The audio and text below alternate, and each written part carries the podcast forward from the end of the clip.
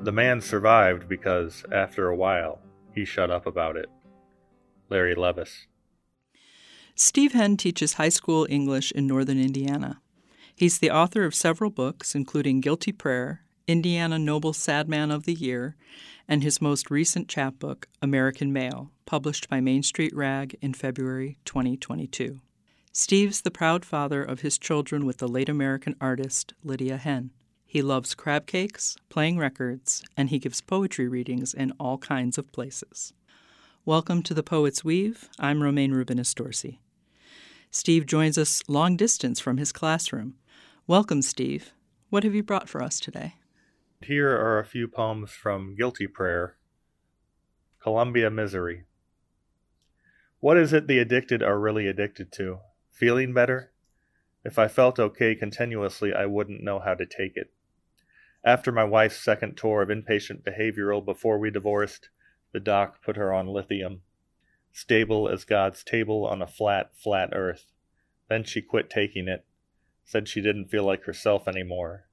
Who is it we're really married to when we drop successful medical treatment for alcohol or pot, illicitly acquired Xanax or Oxy? Our own misery? I lived there when young and stupid. Late in the semester, my girlfriend split with me because the only thing she liked about us was the almost sex we had so much. I got high and cried for three weeks nonstop all the way back to Indiana.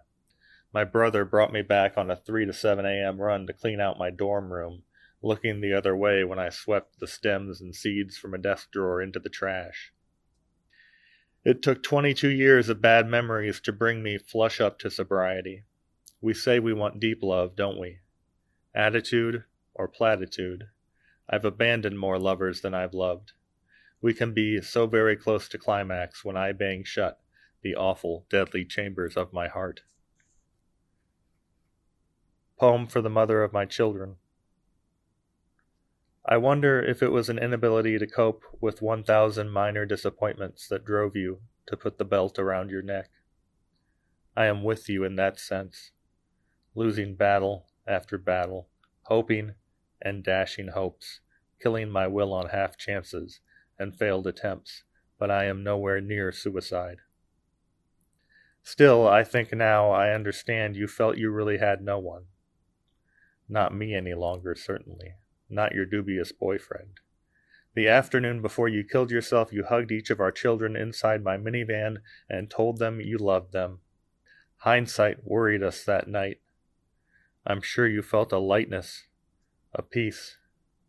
Because our oldest daughter and I shared an Apple account then, I know she sent you message after message, begging for response, after you were already gone. Dissociation. Some things cannot be talked about. The last time I saw my father lying on the living room floor, how I sat at my bedroom desk unable to concentrate on driver's ed homework, repeating in my head I didn't need to run through the woods to the hospital on the other side of the neighborhood. Mom said this was nothing, so it would be nothing. Any moment now, back to our regularly scheduled life.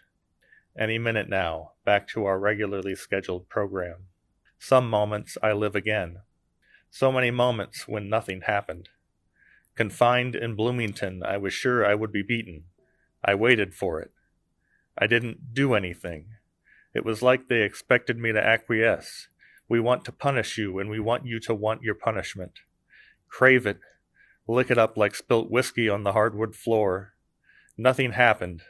Nothing ever happens again and again. When he died, it was nothing. And she, she was nothing. Another trick, another actor playing a role to provoke a response, another cipher in this matrix of sorcery, this joke of a life the gods gave me.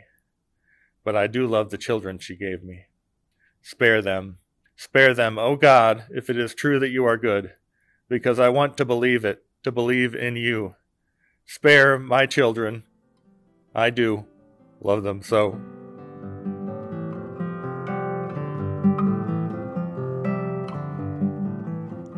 You've been listening to the poetry of Steve Henn on The Poet's Weave.